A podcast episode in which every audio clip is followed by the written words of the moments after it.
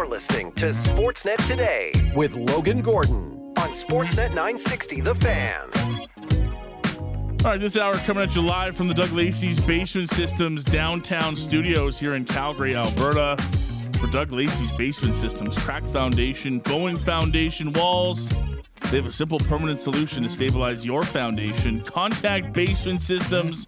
They're all things basement, even D L basement systems dot com. Hour one in the books, lots on the Flames and the Preds from last night, including the Jonathan Huberdeau benching. Also had a chat with our fantasy football guru, Andy McNamara. If you missed any of it, check us out wherever you get your podcasts, Google, Amazon, Spotify, your favorite podcatcher. And the podcasts go up moments after every hour finishes here on Sportsnet nine sixty. Still to come this hour, we'll hear from uh, Flames head coach Ryan Huska on a practice day for his squad. They're getting set to take on the Toronto Maple Leafs on Friday as they head east for a three-game road trip.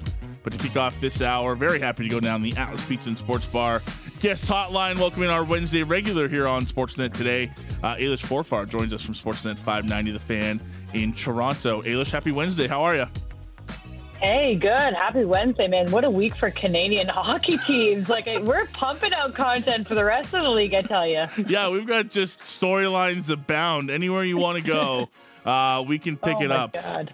Uh, I'm going to start with a, a weird question for you, but I know you've played uh, high-level hockey in your career. Have you ever been benched? Have you ever gone through the coach's doghouse and found yourself not playing for a period?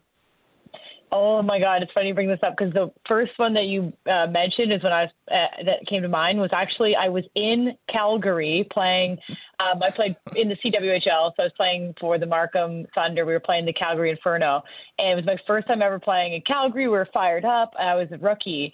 And I remember, I don't know, we were playing in some random barn. I think it was in, actually in Canmore, but uh, small, small rink. And yeah.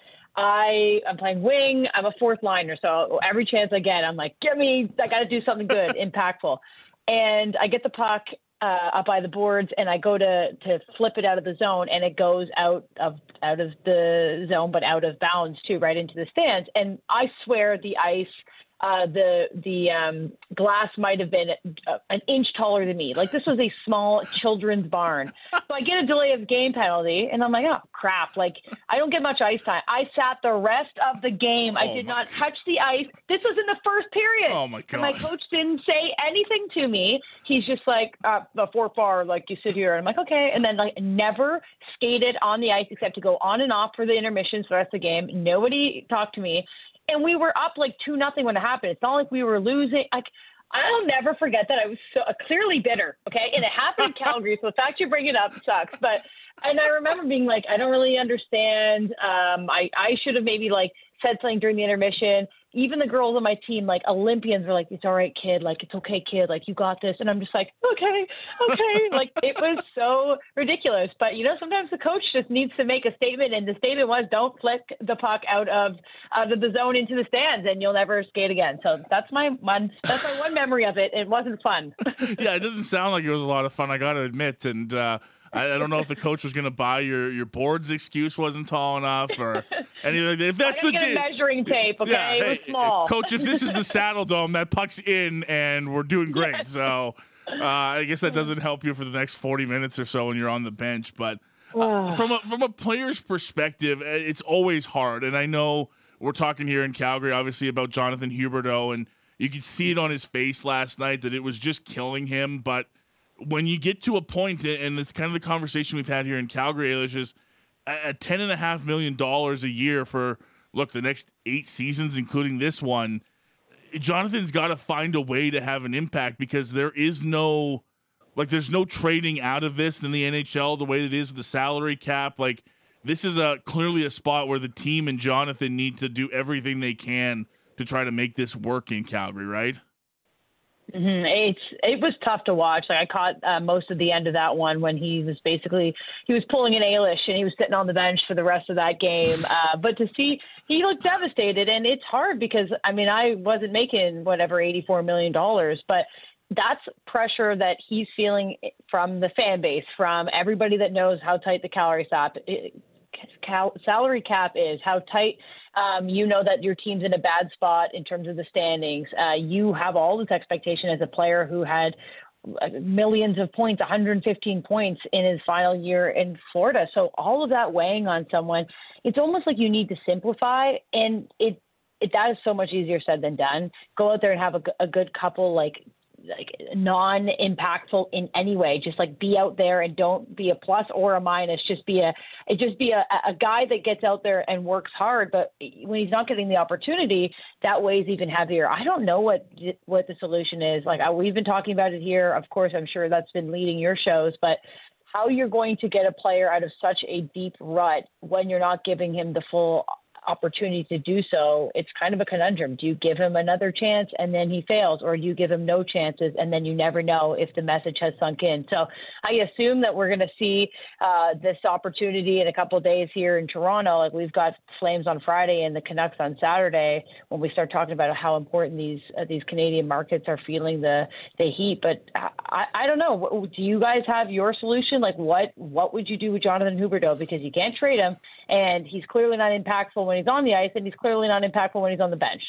Yeah, it's been tough. We've had so many conversations, and to be honest, we've had the conversations going back to to last year even, because it wasn't exactly a roaring start for him in Calgary last year. Daryl Sutter kind of had the comment uh, at training camp last year that he had to figure out whether Jonathan Huberdeau was a, a guy that fit with Backlund. Did he fit with Kadri? Did he fit with Lindholm? And we've kind of gone through all of those yet, and we still don't have it. And the hardest part that, that we've gone through, and you mentioned it there, is there just isn't anything. Like, there isn't offensive pressure. He's not creating high-danger chances, and the puck's just not going in for him. Like, there's there's puck luck. You know as well as anybody playing mm-hmm. hockey as, as much as you did. Sometimes the puck just doesn't bounce your way for a couple games or a while, and it can be frustrating that way. He's not even getting in the position for that to happen. And it's just, it, it's been so draining because he just isn't having an impact anywhere on the ice. And you're right. You'd love to just say, well, we're going to go out and play you twenty minutes and you're going to work your way out of this. But those twenty minutes just aren't going in the right direction for the Calgary Flames. And they need to win hockey games right now. Oh, it's it's such a tough spot, and you can't do the Jack Campbell and send him down to the A H L. Uh, that that's uh, something your friends are doing uh, just a couple cities away. But it's a tough one. I mean, he has the, the pedigree, which works in his favor, but it also works against him when you know the type of player he could be, and he has been. That's even harder. It's not like it's like if Bedard came in and hasn't played in the N H L yet, you're like, okay, well, maybe he needs to find his footing. You're not going to pa- press the panic button on Bedard, but this guy's proven he can be this player already at the N H L. So that, what's the difference? Is it a, a new coach? Well, you got a new one again. Like, is it a is it a new opportunity with a new structure? I, I just I, I feel I feel for you. I feel for the fan base trying to to uncover this situation. But watch, he's going to come into town on Friday night, probably get a hat trick against the Leafs, and we'll fix it for you. All right? Yeah. Hey, if there's one time to show it up, it's uh, it's when your uh, former G M who signed you to that big contract oh, is yeah. watching from the press box, right? That would be uh, that would oh, be boy. ideal for Jonathan, and I think Flames fans would love to see that. Uh, speaking of the Leafs, uh, Monday game against the Tampa Bay Lightning. Uh, sure looked like it was going to be a long night, but nice to see some fight back from that group. Auston Matthews kind of leading the way, and I don't know if, about you, but when the Leafs have that kind of effort against a team like Tampa Bay, that's when it starts to pique my interest about this Leafs team, and I really start to go, you guys do have it in you. It can just be so frustrating when you have a first period like that, and you've got to battle your way back in, because you can play with Tampa. It's just figuring out to do it from the start and and not waiting until the second and third period to turn it on. It's almost like the Maple Leafs needed this a couple weeks ago, their first game against Tampa. They go down in a very similar fashion. Uh, Ilya Samsonov lets in three goals on four shots. Joseph Woll comes in, and then Joseph Woll is the story for the next couple weeks. The Leafs rally behind that. They go on this big streak. And then look, oh, Tampa Bay's in town. You get down four one. You, you scratch your way back. You pull Ilya Samsonov. Joseph Woll gets in there. it's like, okay, we, we, we know you can win that way, but how about we try winning by being up four one and holding a lead? So it's it was so interesting, the parallels between those two games against Tampa, and obviously there's like a storied rivalry between these two teams now. But you're right, it shows that fight that Maple Leafs fans have been wanting from their team on a consistent basis. You know they have it. It's that same thing with Jonathan Huberdeau. Well, why aren't you showing it all the time? Why did it take being down four one and Auston Matthews putting the cape on and scoring two, getting a hat trick the night before? Like it, it is a very much Auston Matthews' team in terms of it's time to turn things around. But we're we're complaining here a lot about secondary scoring depth. Most of our goals are from Matthews, Nylander, Marner, and Tavares, and then there's a massive, massive gap. And that's a story that Maple Leafs fans know pretty, pretty well. So if we're looking for things we've learned from Monday night's game, it's you gave Matthew Nyes, who's one of our young stars, an opportunity to play on the top line, which I think people were really clamoring for, and he fit really well. You have Joseph Woll in the net, uh,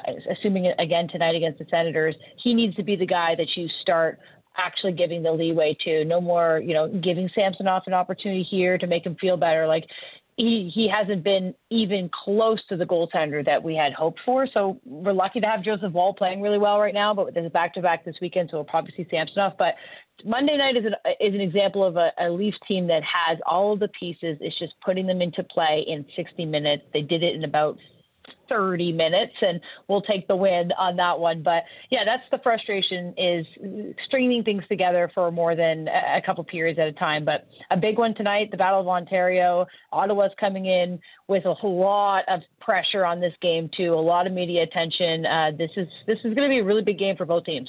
Yeah, it certainly is. I'm curious, you mentioned that secondary scoring in Toronto, and I got to imagine that revolves around some of the new guys, the Max Domis, the the Tyler Bertuzzis. And I know Tyler took some, some I thought, unfair criticism because of his reaction when uh, Brad Marchand was was sort of jawing at the, the Leafs bench. And I, I think that just is what it is. I don't look too much as to while he's responding there. But how important is it going to be for the Leafs, Ailish, in your mind, for a, a Tyler Bertuzzi or a Max Domi to to find that scoring touch and to give a guy like Matthews or Marner the occasional night off when they don't have it?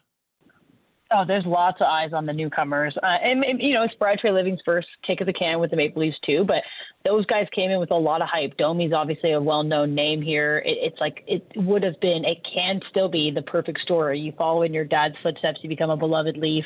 Like the, the story writes itself, but he hasn't found that yet. He had one or two games where he really popped, but since then he's he's been quite quiet and not really a positive impact in any sense of the game. And I think he has a lot more to give for sure. I wonder sometimes, and not to give the player an excuse, but if there's a lot of pressure, and if there's a lot of pressure, well, you have to see what kind of player you are when you play in a pressure market like that. So I think Domi certainly has a lot to give, but it's it's Bertuzzi that I think is falling short even more. He was supposed to be that top line fit for Marner and Matthews.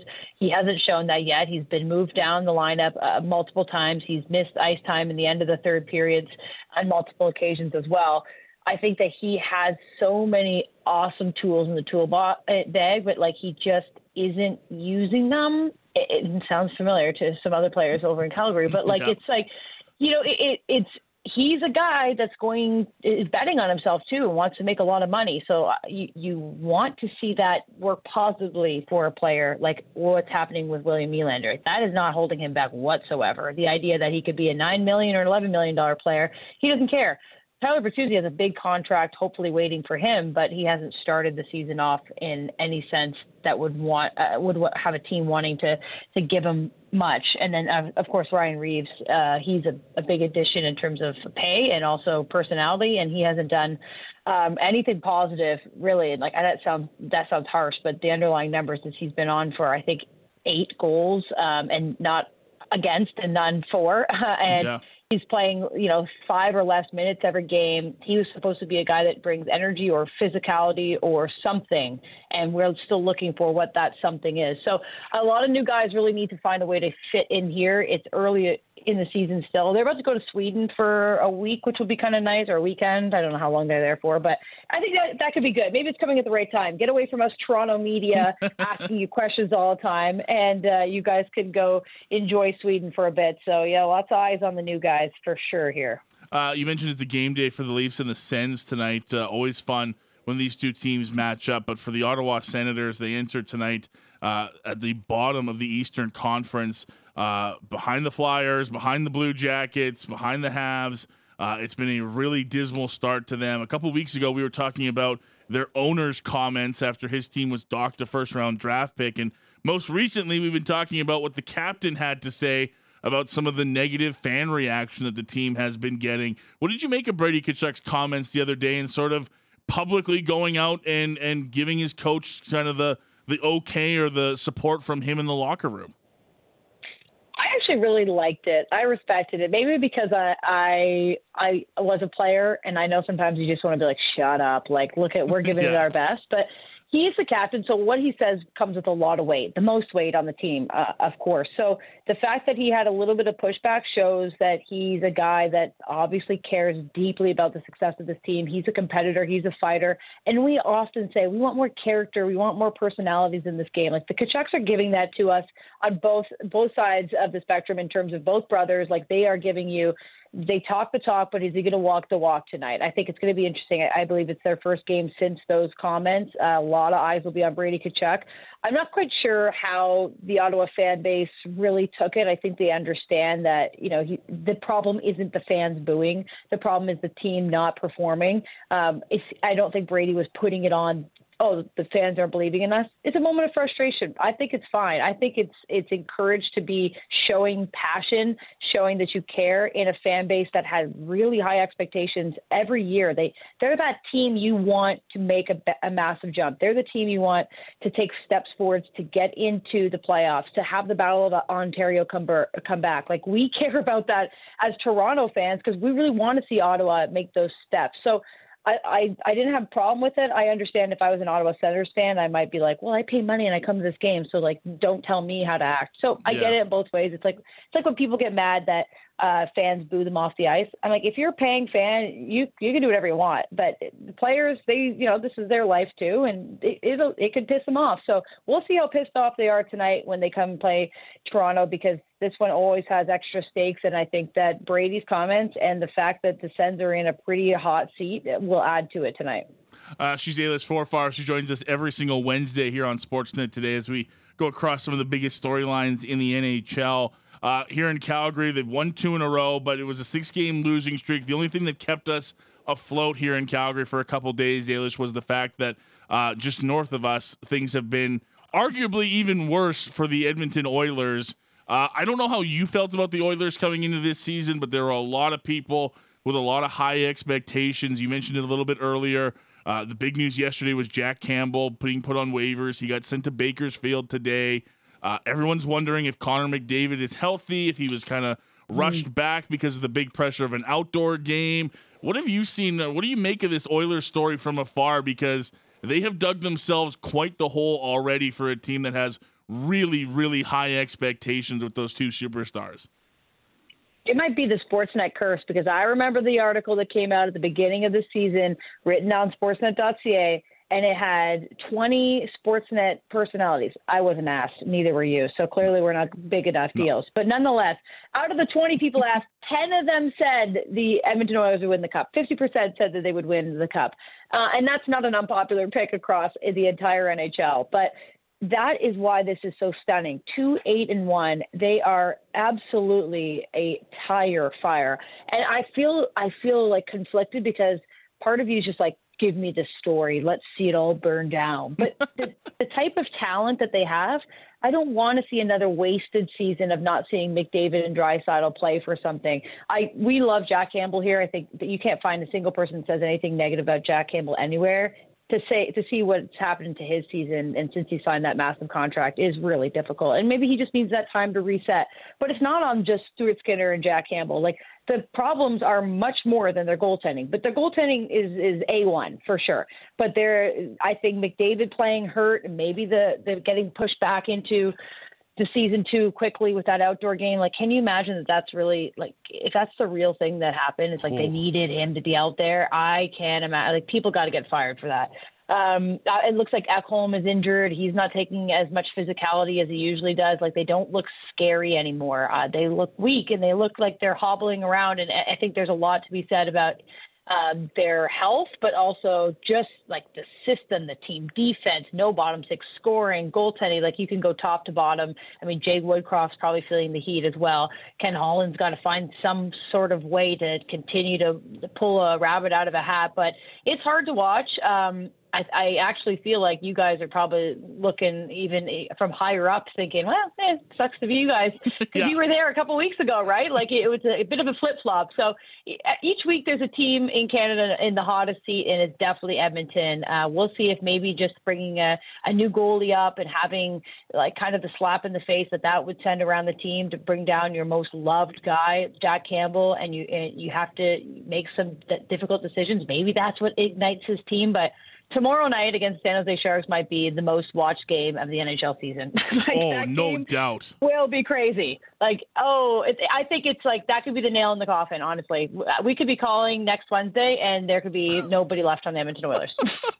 yeah, I can d- guarantee you as soon as that game came up uh, on the schedule, everyone here in Calgary is going to be tuned in on Thursday oh, yeah. just to see what happens because, look, if there's one thing that's going to make us feel better about not a great start here in Calgary, it's that Uh, the team up north is having equal, if not bigger, problems. And, you know, just quickly before we go, you mentioned the goaltending thing.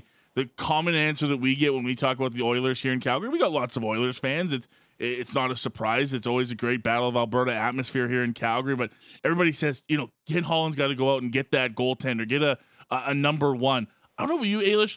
I can't think of a single team that has a number one goaltender that's interested in giving him up. Like, I don't think no, Tampa Bay no is like, chance. yeah, give us your best offer for Vasilevsky and we'll consider it. I would just hang up the phone. I have no reason mm-hmm. to give away a goaltender any better than what you have. Like, no, thank you. If I have a number one goalie, I'm not giving that guy up. The only thing that the Edmonton Oilers can hope for is that this Pickard uh, promotion ends up being the Binnington of the Saint Louis Blues, because nobody is going to see the hurt Edmonton Oilers who have the ability to still go on a cup run. Like they are not, they have Connor McDavid, hello, yeah. and say, let's help you out. Actually, you know what? Like we feel sorry for you. We'll fleece you, but we'll give you a goaltender. And then what? They make their way into the playoffs and they become that team that everybody was scared about. Yeah. I think that they, there's not a market for them. Um, it is the hope that Stuart Skinner, who has a lot of, of upside, finds it, and maybe Pickard does something miraculous like Jordan Binnington did, or maybe Jack Campbell gets a nice reset in.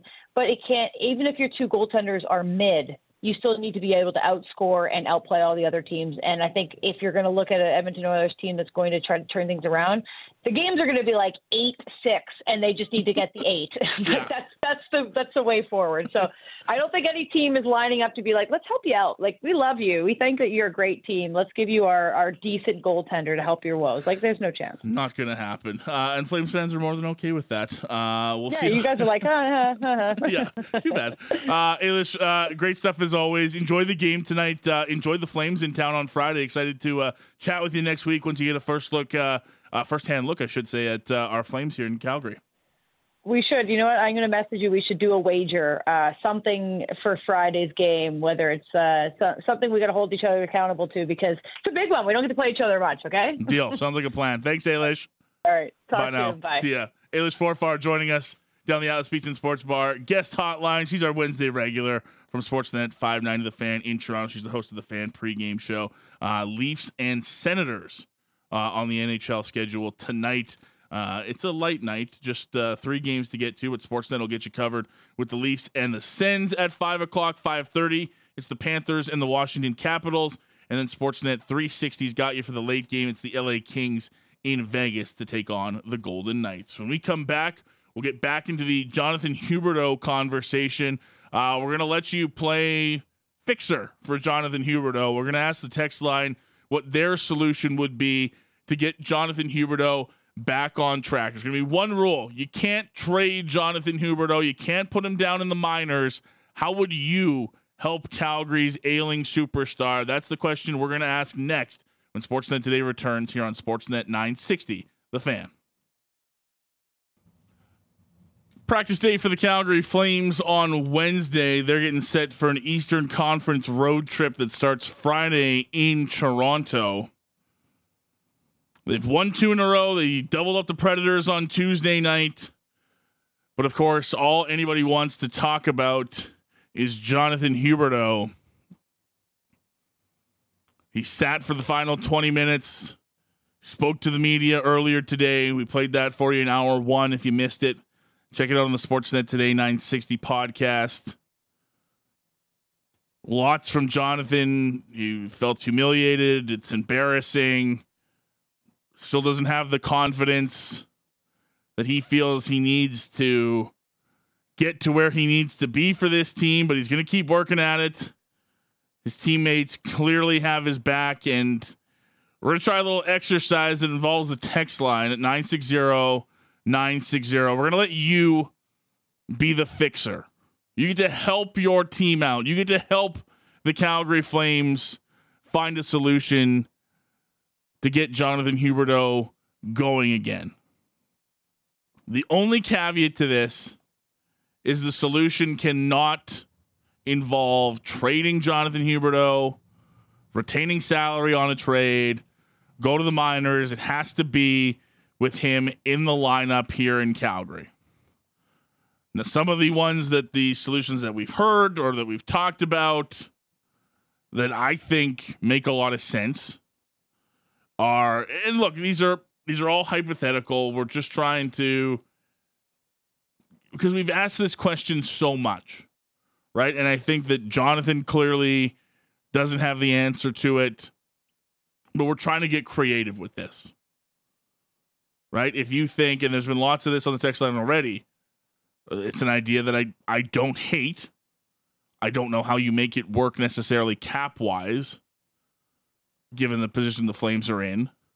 But do you like the idea of bringing in a former line mate of Jonathan Huberdeau? The most notable one, the one that I think makes the most sense, given his salary, given the team that he's on, is a guy like Anthony Duclair in San Jose right now. The Sharks obviously aren't going anywhere anytime soon. Duclair's a guy that's been mentioned in the circles around Calgary before.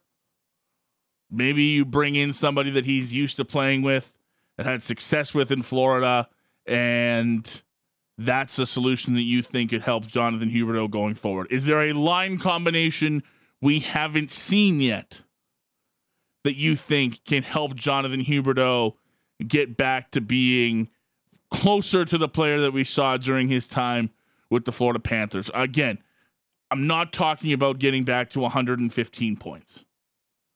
I think it's fair to say for a lot of guys, that's a career best season, but get back to the guy that we know can be a point per game player, a guy that can have a positive impact on this team offensively night in, night out. I don't think that's impossible for Jonathan Huberdeau to get back to.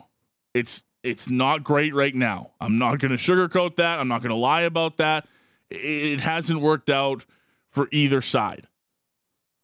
But there is no, and the reason I, I say that at the beginning of this, we're not going to include trade ideas for him or putting him down the mic, because that's not going to happen. And yes, I, I totally understand why people have connected the dots between Johnny Gaudreau and Columbus, and maybe an uncle tweeting on Twitter about, you know, a potential fit. I get it. I understand. Columbus has no incentive to do that deal. It's, it's just, it's not going to happen. So I want to try to, to make this as realistic as possible. I, I'm sorry. I just, with a guy that's got seven years after this season at the current production rate, I don't see a world where a trade happens. So finding the solution in Calgary, how do you do that if you're Jonathan Huberdeau and the Calgary Flames? nine six zero nine six zero. We will get to your text in just a moment. First, I want to let you hear from the head coach of the Calgary Flames, Ryan Huska.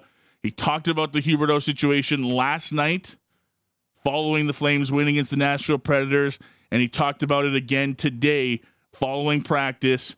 Ryan Huska not putting any fuel to the fire. He was honest about why Jonathan didn't play in the third period last night, and I think has handled this situation very well so far. Let's hear from the Flames head coach following practice on Wednesday. Lots about the team and the win against Nashville, but also more on the Jonathan Huberdeau situation from head coach Ryan Huska. So, I mean, the, the story being Jonathan, like, what was the conversation? He said that you guys spoke. What what, what feedback did you give him about uh, We had a, a good conversation. Um, we had a little one last night. We had another one this morning. But, I, I like, with everything, stuff like that, I feel should stay um, inside. But it was positive for sure.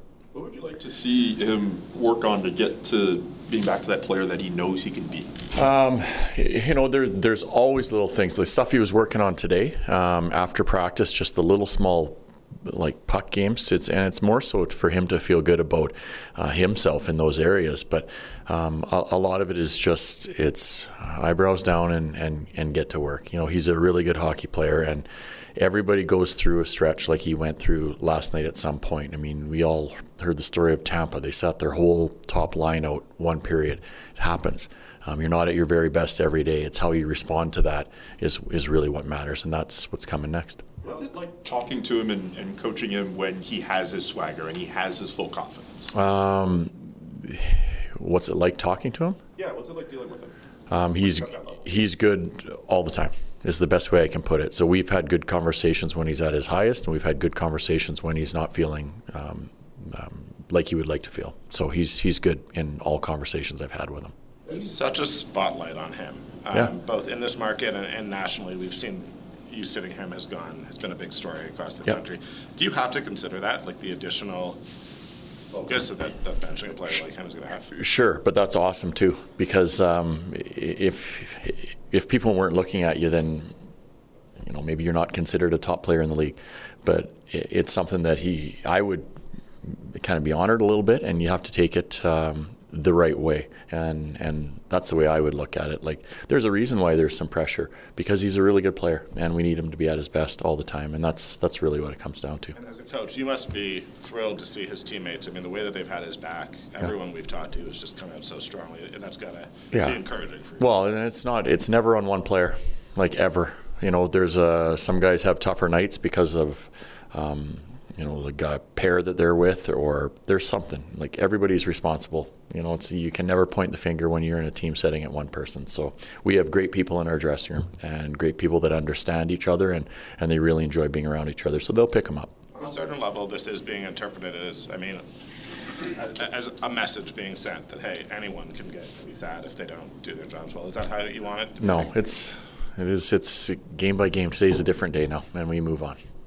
How have you seen his play uh, yeah. evolve since he got here, just from over a season ago to, to now? How have you seen his game game grow? Jonathan? Yeah. Um, leadership-wise, I mean, I've I've seen more this year. I mean, I wasn't in the same capacity last year to notice all the different conversations and stuff, but I've been impressed with how he's handled himself and how he's handled his teammates. Like, he's a, he's a caring young man, that's for sure. We know Nazem didn't have the greatest start to the year, but you still praised him for certain things that he yeah. was still doing with his work ethic. What were some things you saw, I guess, kind of around the Heritage Classic where he got that goal, where he was able to, you know, do things in practice that could help him turn around to where we see him now, where he's on a four-game point streak? I don't know if it was anything in practice for Naz. I mean, that from the beginning of the year, I could maybe think of one game where I don't think his work ethic was at the level where he's capable of. Like, he's been really consistent in that area, and that's one of the reasons why we weren't really concerned with him. Eventually, for those type of players, uh, at times they can be streaky, and now he's he's feeling he's feeling good with where he's at. But we talked last night a little bit about it. I think he's enjoying um, his role and responsibility now too that he has. He's enjoying playing with the younger guys. What what parts of that line? I'm not sure if this is going to make sense. But yeah. what, what what are we seeing that those wingers are maybe drawing out of Kadri, and what are we seeing that Kadri's maybe drawing out of them? Um, I think um, Naz has brought some confidence to Sharangovich. Um, I, I think the increased ice time that um, Sharon's got as a result of playing with Naz has helped him feel better about himself for sure. And I think with um, Connor in particular, there's a young guy that needs a lot of guidance. And I think that's one of the things that he's drawn out of Naz is a responsibility of being a leader and helping someone along. And it doesn't mean that you're going to just pat him on the back. It's okay. He's challenging him in the right way. Uh, and that's what I really like about where Naz is at right now. That is Ryan Huska following practice on Wednesday. Lots more on Jonathan Huberdeau and the benching uh, Tuesday night against the Nashville Predators in a bit there. On Nazem Kadri and uh, the line that has been buzzing for the Flames since they were put together, Nazem Kadri, with Connor Zary and Yegor Sharangovich. Wanted to play that for you uh, before we head to the text line at nine six zero nine six zero. We're asking you to play Fixer for Jonathan Huberdeau. How do you see this getting back on track? What moves would you make? Is it bringing in a former line mate? Is it asking him to, to see a sports psychologist? Is it uh, a certain line that you'd like to see together that we haven't maybe seen a lot of this year? Uh, nine six zero nine six zero if you're listening live. We've got lots of text to get through here at nine six zero nine six zero. Again, the only caveat to this is the solution can't include trading Jonathan Huberdeau, sending him to the minors. We're, that's just not a realistic option at this point, so we're keeping that part out of it. Let's get to the text line, nine six zero nine six zero. First text that comes in, uh, Hubie had great chemistry with Pelche. Hope he recovers soon or trade for Hubie's old line mates from Florida. The Pelche one's really interesting to me and one that I think is a very viable option when Jacob's back and healthy. And I hope that sooner than later. Uh, the timeline was, I think, like a four to six month recovery from that kind of surgery. Uh, so we're not yet on the precipice of, of Jacob returning to the lineup, which is disappointing on a number of levels. But the chemistry that those two had last year was undeniable. And clearly Jacob loved playing with Jonathan and loved being his teammate and was clearly somebody that he looked up to. And I think Jonathan Huberdeau was starting to, like we kind of heard from Nazem Kadri there from the head coach, Ryan Huska, was kind of enjoying being the big brother or the guy that takes somebody under his wing. And look, it's not going to help us right now because Jacob's, and when I say us, I mean the Flames. It's not going to help him right now because Jacob's not healthy enough to play, but when they do get healthy, I would love to see the two of them back together. I think that's a, a very solid option to look at. Uh, this text comes in and says, Huberdeau with Backlund and Coleman for the rest of this Eastern Conference road trip. Um, uh, a number of you have sent this in, uh, including Dennis and Sean. Uh, fixing Huberdeau is easy. Just trade for Alexander Barkov. Dennis says, bring in Barkov. It's very simple. I don't think it's that simple, as much as you gentlemen might think it is. I don't think it's that simple. Uh, Larry in Calgary says, let Hubie pick who he wants to play with for a week or so. Show some positive reinforcement, not only uh, a period. This one says, trade Lindholm for Bennett, then go out and get Anthony Duclair. If you want to recreate that line, I, I suppose that's one option. Uh, Jeremy uh, says, uh, to get Hubie going, I would get a hands-free headset and put Pelche on the other line while playing. He could totally pump his tires during the game. Uh, this text says, we as fans need to rally behind Hubie like we did for Lucic. Uh, another text back in the uh, vein of Hubie with Coleman and Backlund.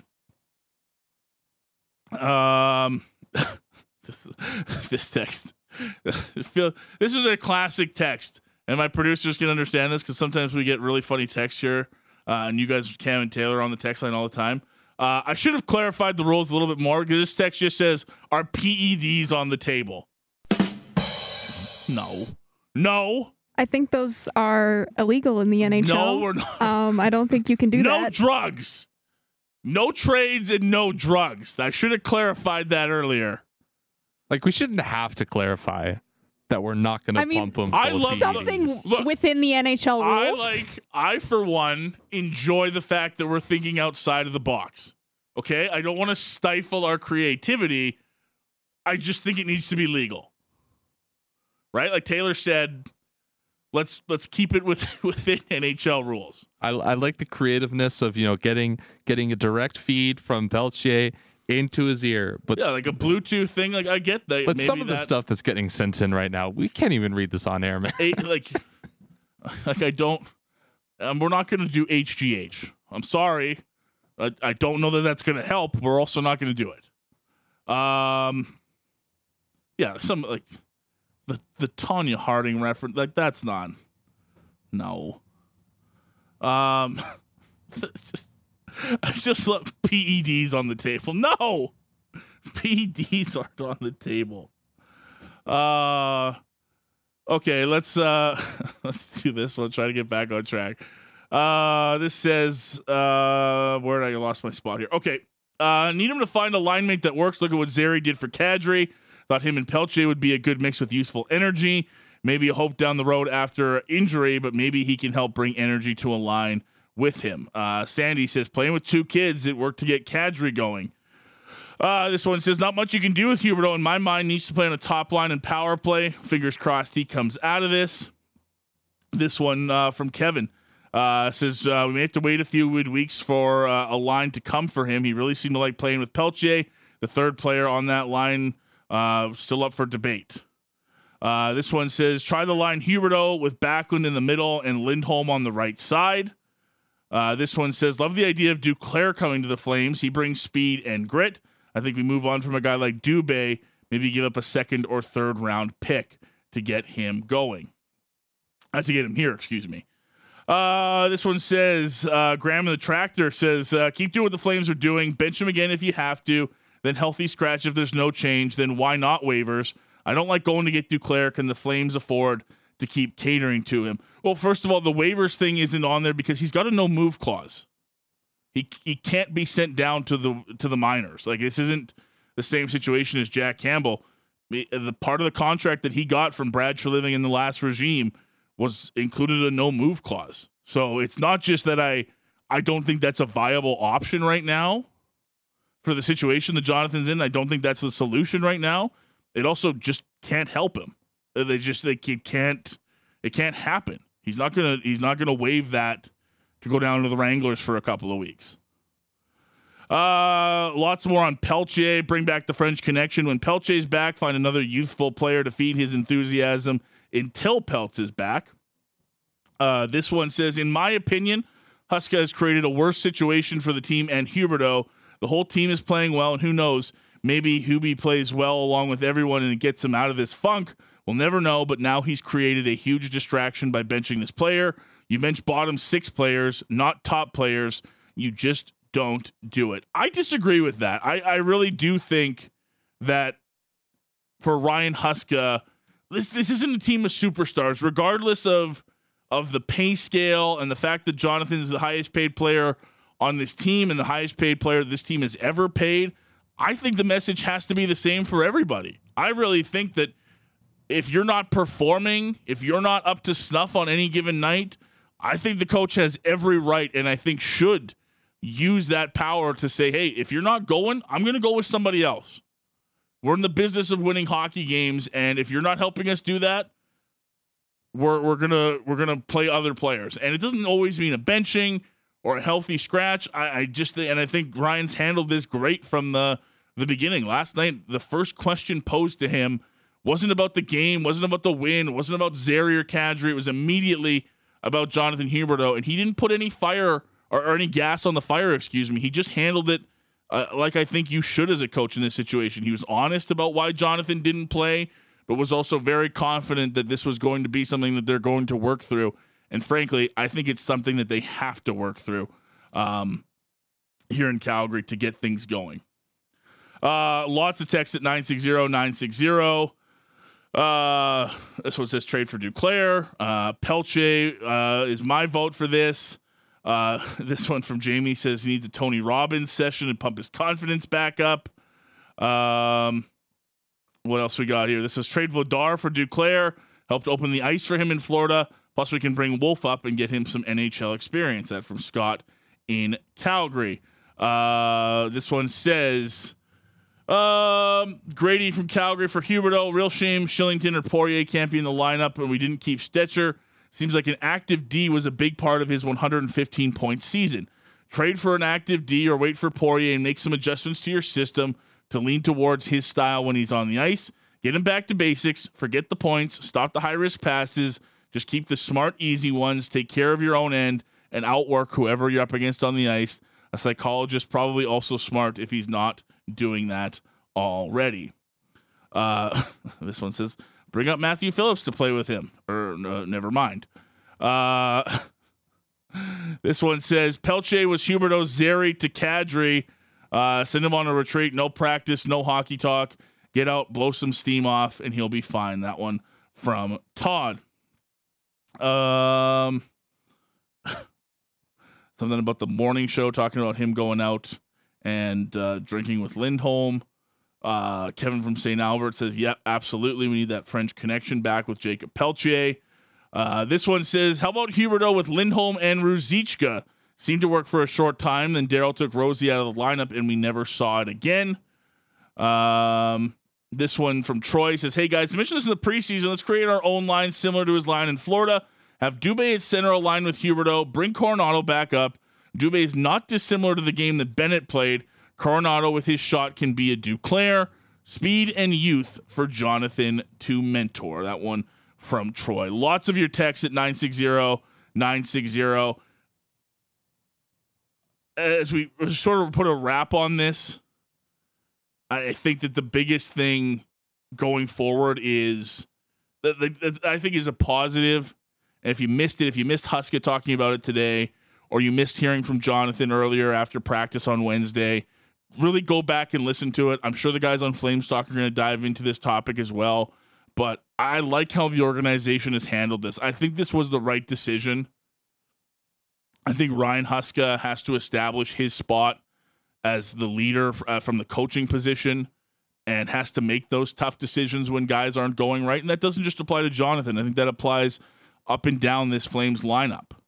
But I, I do think that having the mindset that this is a guy that needs to figure it out in Calgary, because there aren't, there just aren't options right now. It's it's it's gotten to a point where where the salary cap is, the amount of money that Jonathan's got left on this deal, the lack of production, a trade's just not going to happen. As much as it might be fun to to think about a, a Gaudreau reuniting in Calgary for a Huberdeau swap, it, it's just not going to happen.